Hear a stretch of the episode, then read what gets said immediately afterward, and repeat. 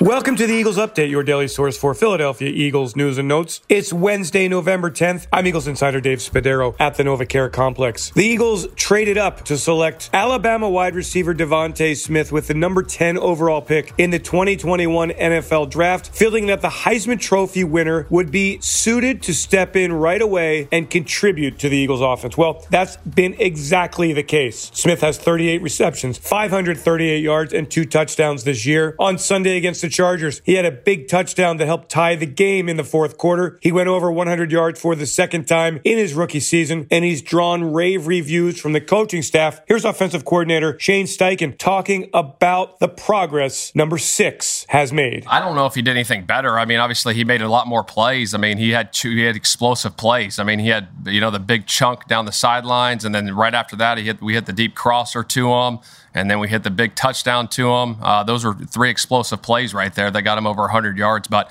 he's a heck of a football player, and he was drafted the way where he was for a reason. Uh, Howie obviously did a heck of a job seeing that in him, and uh, he's a good player. We're excited about him. One thing the Eagles felt when they selected Smith was that his big game experience, winning national championships, being an MVP, being a Heisman Trophy winner, would give him an obvious opportunity to step right in. That the moment would not be too big for him, and that's exactly exactly how it's played out. Head coach Nick Sirianni talking about that and assessing the progress that Smith has made. Yeah, he's been in a lot of big games. Uh, you know, he's played in a national championship game multiple times as a freshman.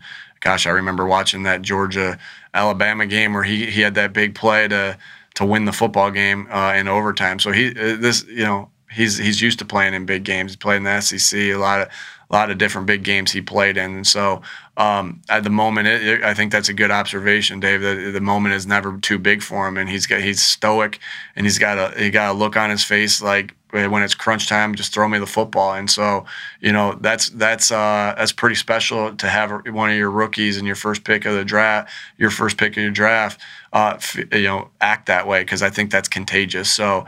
Um, you know that's just who he is, and so that, that's that's a special part of, of DeVonta. The Eagles will need more of Smith on Sunday when they play the Denver Broncos, a defense that flummoxed the Dallas Cowboys this past Sunday on their way to a victory. The Eagles looking for road victory and season victory number four in the Mile High City. I'm Eagles insider Dave Spadaro. Thanks for joining me for this Eagles update. Have yourselves a great Eagles day. Fly Eagles fly and go birds.